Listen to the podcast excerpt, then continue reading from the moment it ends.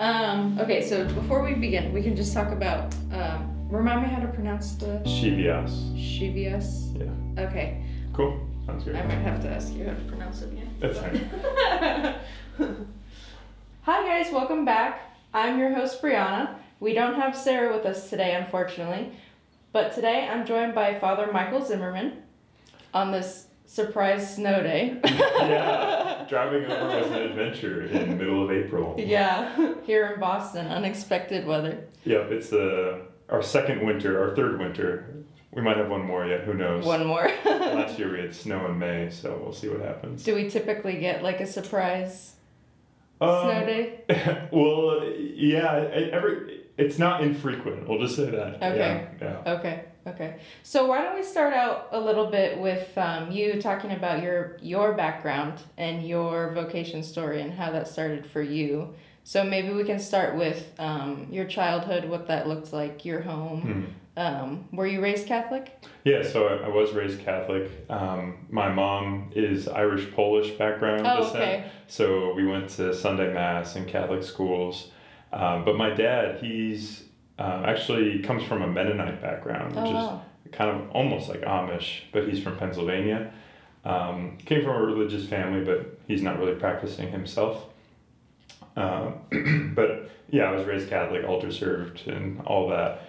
Um, but it wasn't really until high school when I kind of became, I guess, more invested in my faith and kind of Mhm. had some conversion type experiences that made me say like, okay, this is this is important. This matters. Yeah, you know. yeah. So were you raised here in Boston? Or? I was, yeah. So I grew up in Needham at uh, Okay. St. Joseph's Parish. Went to St. Joseph's School, um, and then from there I went to Xaverian Brothers High School in Westwood, and then I went to Boston University for college. So I'm kind of Okay. Boston born and bred. Yeah. and then in seminary and in college I started to travel around a little more, but here I'm back home. So yeah. Okay. yeah. So you said in high school, was there something specific that happened, or was it like a progression of of life that drew you? Yes, there's some very specific things that Okay. happened. Yeah, yeah. Um, you know, God's pretty amazing. I like to say he's like a sniper. You know, he kind of just like pick me out. I feel like, uh, Yeah. you know, because there's no other way. Like I can kind of say this rationally happens. Um, but going to a Catholic high school, um, a bunch of my friends started to go to a youth group called St. Mary's Life Teen in Dedham. Oh, okay. Yeah. Familiar with it. Yep. yep. So they um, and so my friends started to go. They started inviting me to join them for mass on Mhm. Sundays, and my mom was going to make me go to mass anyway. Uh, I went to an all boys Catholic school, Okay. and there were girls at the youth group, and my friends were there too. Okay. So it's kind of like, well, I have to go to mass anyway. Might as well go. Yeah. for the social reasons. Um, so that was kind of the beginning, was just purely for kind of social reasons, and it was fun and it was good. Um, but then during the retreats that they put on, um, I began to experience. Um, I didn't really know what, but like, especially during times of like adoration before the Blessed Sacrament, I was like, "There's something going on here," Mhm. you know, and that's what kind of kept drawing me back in. Um, but then there were like a kind of a few specific things that like kind of really um, uh, I don't know convinced me or made me go Okay, all in. yeah. So I can share with that a little bit. Yeah, that you'd like. be great Yeah, if you're comfortable. yeah, certainly. Yeah. Um, so, first of all, like I wasn't originally I wasn't going to get confirmed. Like my parents weren't going to make me. I didn't really um, desire to. I Okay, guess. yeah. Um, I didn't really agree with church teachings on several things, and I was like, well, I don't want to be hypocritical. Why would I commit to this if I don't really Mm-hmm. feel like it? you know. Um, so, but going into my junior year of high school during the summer, I went on a Steubenville conference. Okay. Uh, so Franciscan University runs Yeah. these conferences, and I went to Steubenville East, and so the experience was like four thousand high school kids uh, over the course of a week. Um, and I remember at night we'd be praying in this like huge tent outdoors kind of things, and they would have praise and worship music and adoration. Um, and I was totally overwhelmed by the experience in a negative way at first. I was like, um, so all these people, you know, were praying out loud and laughing and crying and having all these very emotional reactions. And first of all, I was like, this is weird. Um, and then secondly, I was like, kind of angry because I felt like they were making it up, Mm, like they were just yeah. Kind of faking this reaction. Um, and but then like the thought, kind of the thought came to mind, like, okay, well, why am I here? All right, I'm here to kind of pray. So just forget about everyone else, and I'm just gonna pray, and not worry about whatever all, all that's going on. And as soon as I kind of forgot about everyone else and started to pray, uh, I uh, I began to bawl my eyes out. Like I Oh, started to cry, and it wasn't like I was sad going into it, but all of a sudden, like it felt like everything that I had done, either I'd done wrong or like bad things that had happened to me, felt like it was just kind of like coming up and out of my Mhm. eyes. And so I was like crying for about half an hour, Wow. and after that, I began to laugh. and it wasn't like anything was funny, but suddenly like it felt like the sadness was gone, Mhm. and there was just like this sense of joy afterwards. So that was like a very powerful experience I had. I was trying to make sense of it. I'm like, am I part of a cult? like, Yeah. am I? Is this just like my brain chemistry doing weird things? Yeah. Um, but ultimately, I couldn't deny that it was an experience of God's love. Mm-hmm. And if God's love was there, like then he has to be there too. Like there was something real there, and I couldn't I couldn't deny that. I couldn't explain that uh, that feeling that I had. Um, so after that experience, a few weeks later was World Youth Day in Cologne, Germany, Okay. in two thousand five. Okay. Um, And how old were you at this point? so I, this was still going like going into junior year of high school. Okay. So I was 16, 17, Okay. right around there. And uh, so I went to World Youth Day in Cologne, Germany. And um, for me, that really opened up my um, worldview, my understanding of the Catholic Church. Okay, Because yeah. before it was like, okay, my parish and my high school is Catholic and my youth group. Uh, But now I was seeing like the universal church Mhm. people from all over the world, um, many different languages, and we just like took over a city for a week. A million young Catholics, like just like waving flags and singing songs, and I'm just Mhm. like, oh, this is awesome. This is cool. Yeah. Um, so from those two experiences, I was like, I don't, I still don't totally agree with like everything the church says, but there's something here, um, and I want to see where that leads me, and I so I want to pursue this and see what happens. Um, so that's what led me to get confirmed or desire to get confirmed.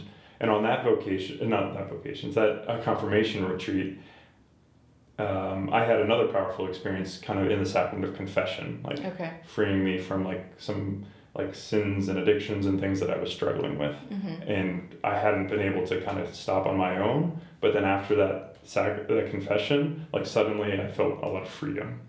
Um, so those were kind of like three things that happened in the course of like you know two three months basically. yeah. and then I was like, all right, this is real. You know, God loves me. Like Yeah. it has the power to change my life. Yeah. And so I was kind of, I guess, all in after that. So that's Yeah. what really kind of set me off on my faith. Okay, that's awesome. So when was it then that you felt like you got this call to be a priest, or when did those start thoughts start entering in your mind? Yeah, so I guess the thoughts started before the call, definitely. um, I was definitely kind of running away from it at first. Um, so the next year, as a senior in high school, we were on a retreat. Uh, I was on like feeling a retreat high, feeling Okay. great, you know, Mhm. and they asked the question, you know, what are you willing to offer God? What are you willing to give Him? And I heard, um, I, I kind of, so, and, and my response to this question was, yeah, God, whatever you want, you know, Yeah. like I'll offer you Yeah. everything. This is Yeah. great, sure, you know, whatever you want. Uh, and then I had the thought, or you know, the voice kind of kind of say to me like, well, what about your future? You know, what about your girlfriend? Um, it wasn't so much of a call, but it was just like, are you willing to offer me these things? Mm-hmm. And the answer was no. like, I promptly said like, whoa, like let's slow things Yeah. down, God. Let's run Yeah. away. Uh, I wanted to run away from it, and I just kind of like put the brakes and just backed off. Mhm. Fast forward a year in college, went to Boston University, and at the time the campus ministers were the Brotherhood of Hope. Okay. Um, yes, we had a guest on that was from the Brotherhood. Oh, really? Yeah. Do you remember who it was? Brother Logan. Brother Logan. Yeah. mhm. So I was at his perpetual vows. Okay. um, Nice. in, back in January. nice. Okay. And we we were the same year in college, and we knew each other from like a mission trip that the oh, brothers did and awesome. stuff. Awesome. It's a small Catholic world. It is. Yeah, we're good friends. Yeah. Um, that's awesome. Um, but getting to see their community in action, like the, um, getting to, it really was specifically um, an, like an alternative spring break type experience uh, Mhm. that they were hosting. So we lived with them in Somerville, um, and at their house, their community where their community was, and then we went to South Boston and ran like confirmation retreats, like just parish mission type stuff, things with the school and the kids, Okay. and um, so it's that experience of living with them, seeing their community, praying with them, doing the work that they did. I began to see like this is a good life. Mm-hmm. You know, I could see myself doing this. This is Mhm. real and this is awesome. So, I'm not really good at keeping secrets. so I well, I, I'm not good at lying. I would Okay. say I can I can hold on to things, but I'm not good at lying. And so, but my girlfriend of three years, you know, she's like, "What's going on?" Yeah, yeah. and I'm not good at lying, so I was like, "Well, I'm kind of thinking about maybe religious life," and she was not too keen on Yeah. that idea. So seeing how upset she was, I began to just run away from it. Mm-hmm. Um, and um, and I was like, I'm just making this feeling up. It's not real. But then the next year, so it's all kind of God gives me a break for a year, and it comes back Yeah. again. so then sophomore year of college, uh, one of the brothers, Father Paul, was preaching a homily on 1 Corinthians seven, where Saint Paul gives the advice for those who can remain celibate for the sake of the kingdom, they should do so. mm-hmm. And I was like, I think I could do that. like, what does that mean? Yeah. So I s- spoke with one of the brothers and I said, I think I could do that. What does that mean? And he's like, Well, it kind of means what it says. Yeah. but at the very least, you should pray about it and should ask God, is, is this what he's calling you to? This kind of celibate relationship with Mhm. him. So I began a more formal process, I would say, of discernment Okay. at that point. I was kind of Mhm. like, I gotta stop running away from this. Yeah. Um, and he kind of led me through a series of uh, like about three months of like everyday prayer and reflection, kind of going really deep and asking these questions about what is God calling me to do with my life. And um, kind of very, a lot of that was the inspiration for this Scivias Vocations Discernment video series I've been working on. We'll have to talk about it Yeah, later. definitely. Um, but uh, through that, I began to see I felt the most peace in times of prayer, and I felt the most joy in times of Mhm. service, especially in the church. And I began to hear God's voice speaking to me, uh, inviting me to like give myself to Him in a way that I wouldn't have been able to give myself to a wife and a family in the way that they would deserve Mm-hmm. like that a wife and children have certain rights and you know to a father and a husband that i felt like i couldn't give myself totally to, to both Okay. um, just being one person and so um, that was kind of i guess the beginning of this Mm-hmm. this sense of like a call to celibacy really Okay. um, Yeah. before a call to the priesthood um, so we ended up breaking up it was Mhm. four Yeah. years at that point Yeah. which at 20 That's years hard. old yeah it was really hard it was Mhm. 20% of my life you know Yeah. that was uh, that was uh, yeah 20% of my life that was the hardest decision i was had to make at that point but received a lot of peace and consolation afterwards that that was the right decision um, and, be, and god began to show me that he could satisfy those desires for a relationship Right. that i had Right.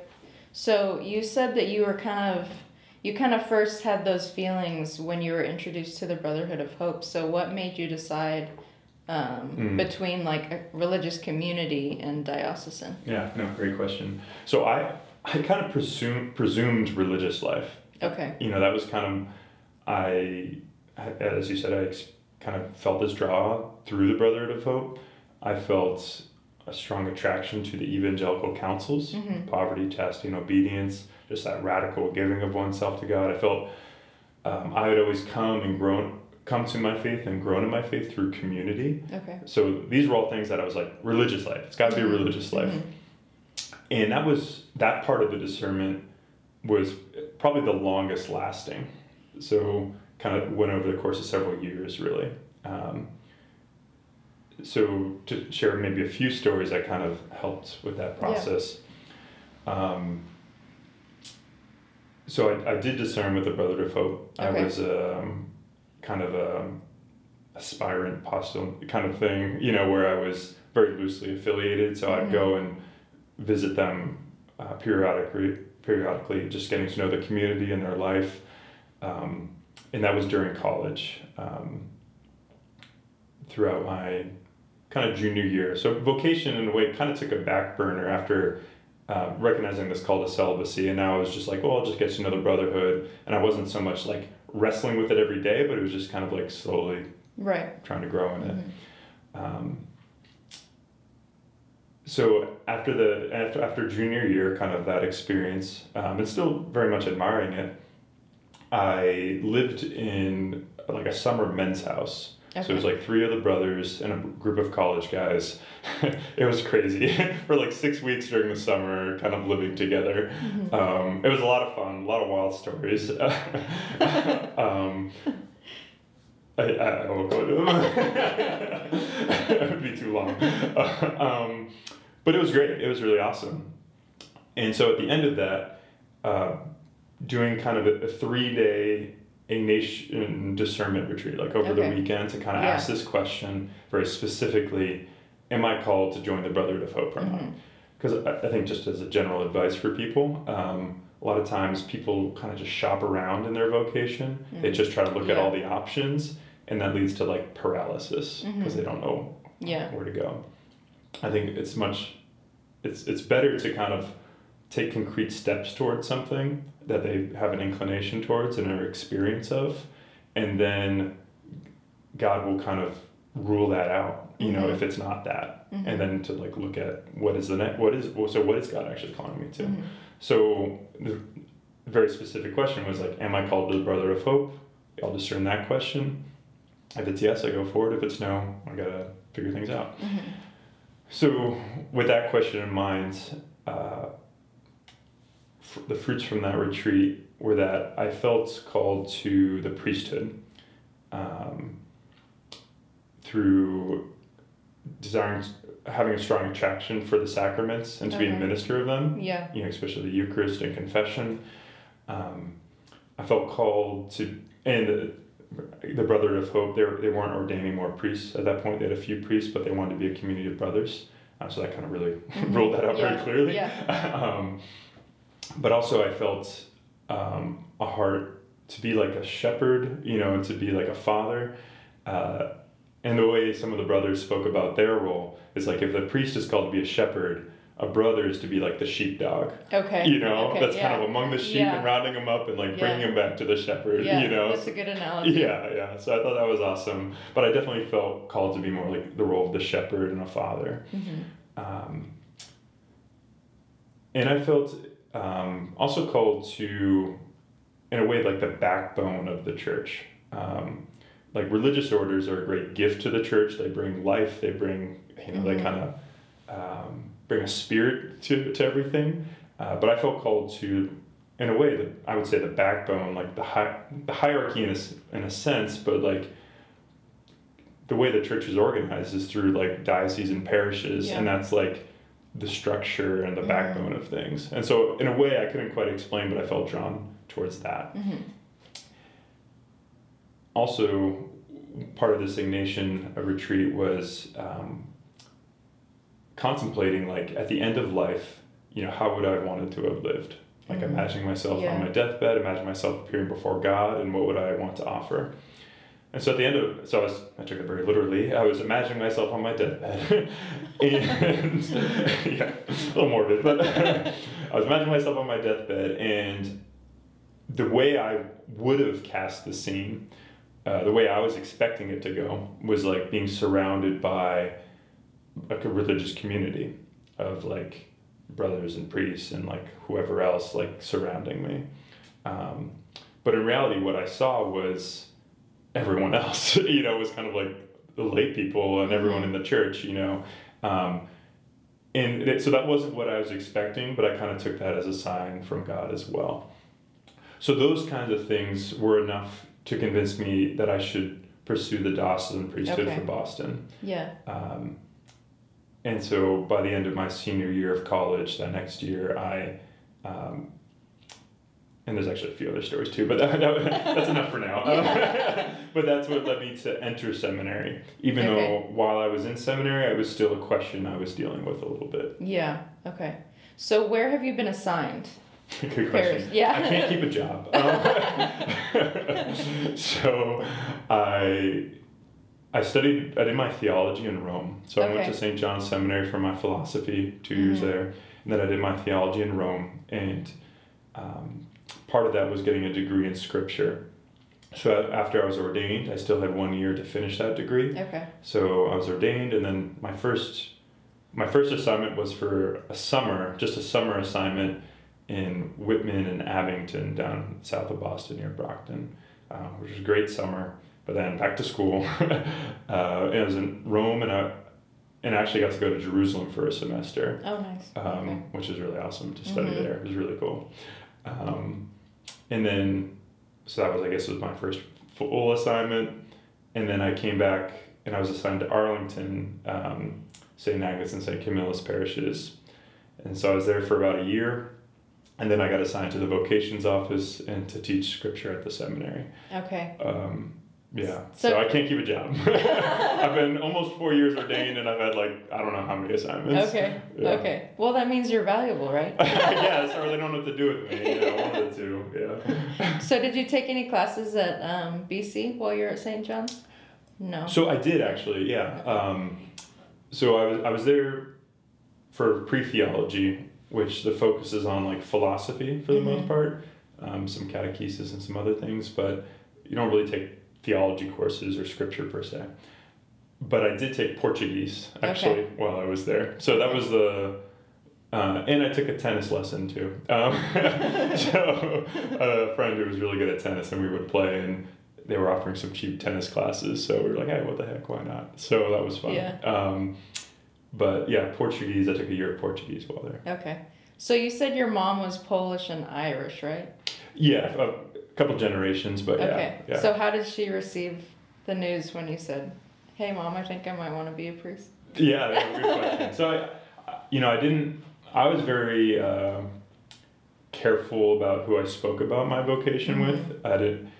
I didn't really want much like outside in, influence in a sense. Yeah. yeah. like I wanted it to be from God. You know, I wanted to hear His voice Mhm. very clearly. Mm-hmm. Um, so I really was only speaking about it with uh, my spiritual director, who was one of the brothers, and you know that was that was about it for that very initial period. Mm-hmm.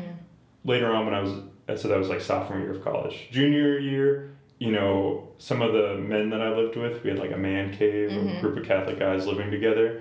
Uh, I went on a vocations discernment retreat and invited a bunch of them so that like we were all kind of like thinking about this together. Yeah. And uh, one of them is, you know, he was my suite mate, and uh, he's a priest now also.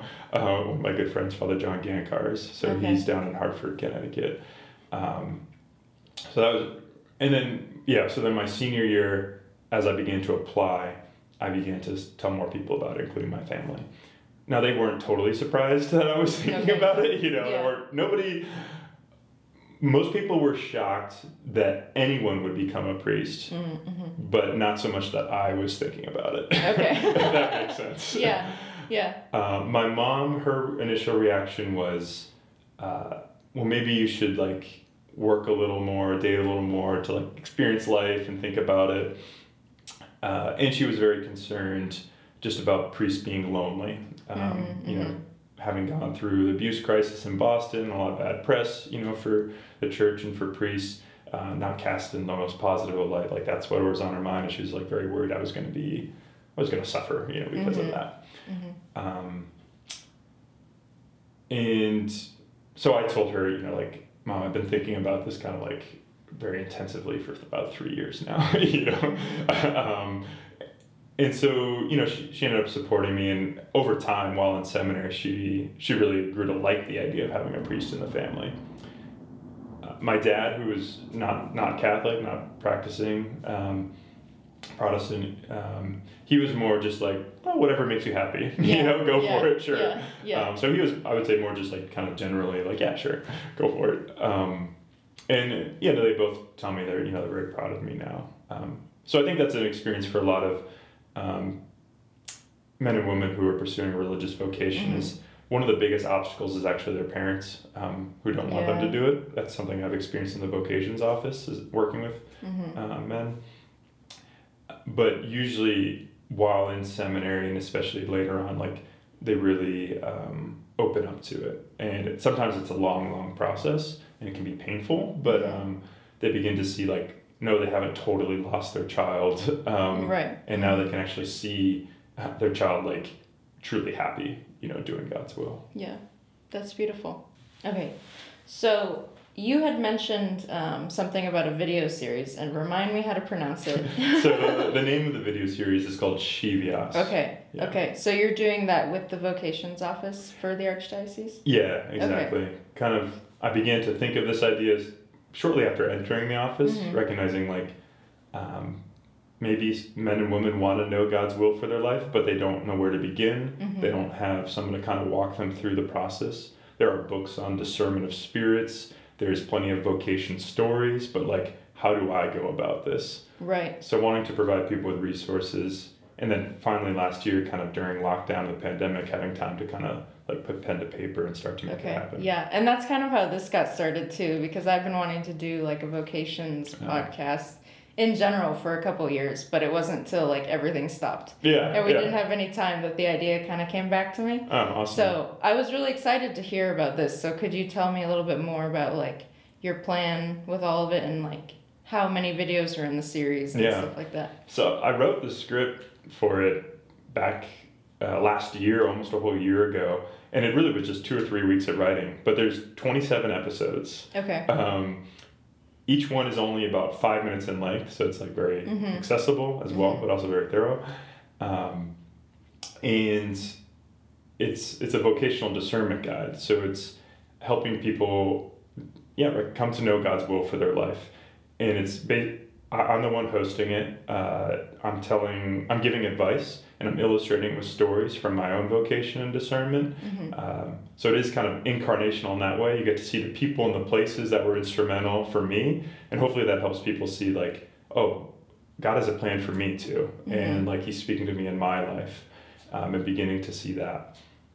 Uh, the general structure for the 27 episodes, because I'm like, that's a lot, is it's broken up into three parts. And uh, so nine episodes a piece.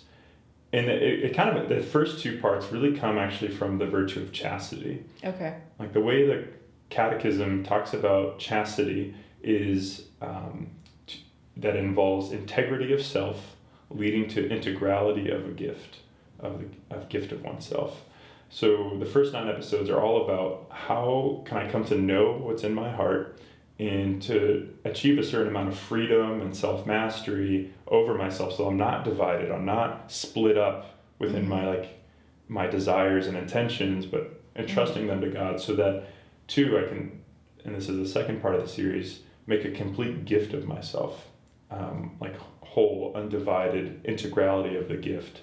Um, and then the last part is like how that is more specifically about the priesthood and how that's fulfilled through that. hmm That's awesome. So does it go in detail like what you experienced in terms of like helping discern between religious life and diocesan? Yeah, that it- comes okay. that comes later on. Um, Yeah. Kind of with the questions of like what is religious life, yeah. you know, versus what is distinct with the diocesan priesthood. Mhm. And so I, I explain a bit of my story of how I kind of sorted these things out um, and what are unique between them.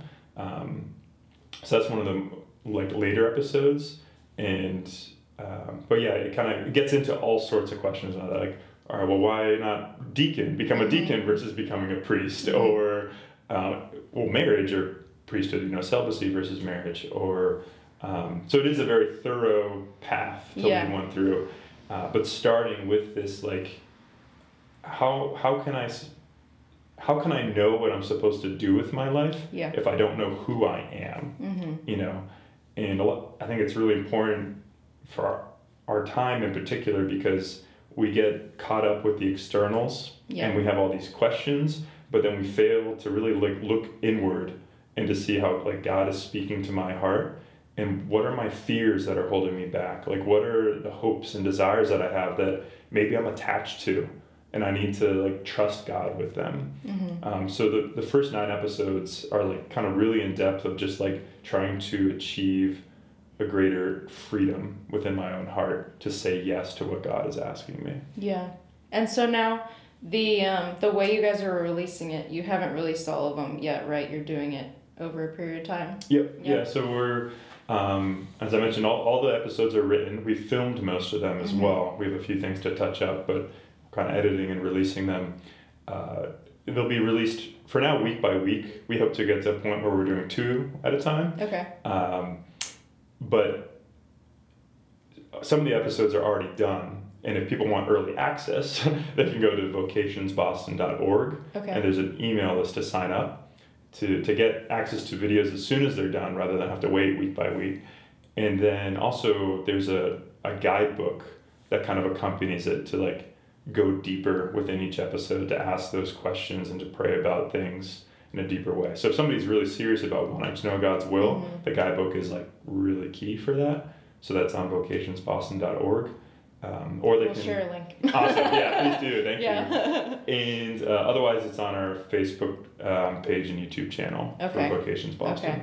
Yeah. so one more question before we wrap up. How Sure. has the reception been so far? it's been pretty cool. So Yeah. we just released uh, April 13th on, tu- on a Tuesday.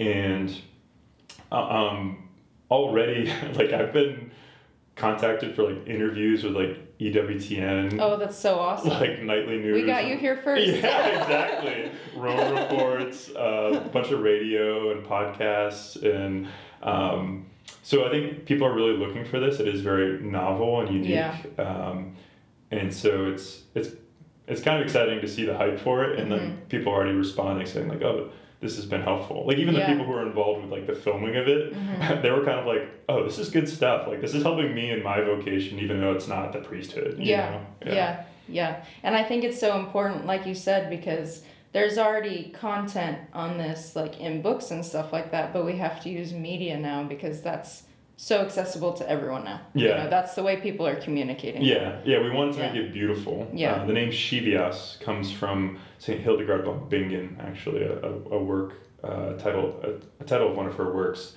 And um, she's a doctor of the church, Mhm. um, but she teaches what we say in like the Via Pulchritudinis, the way of beauty.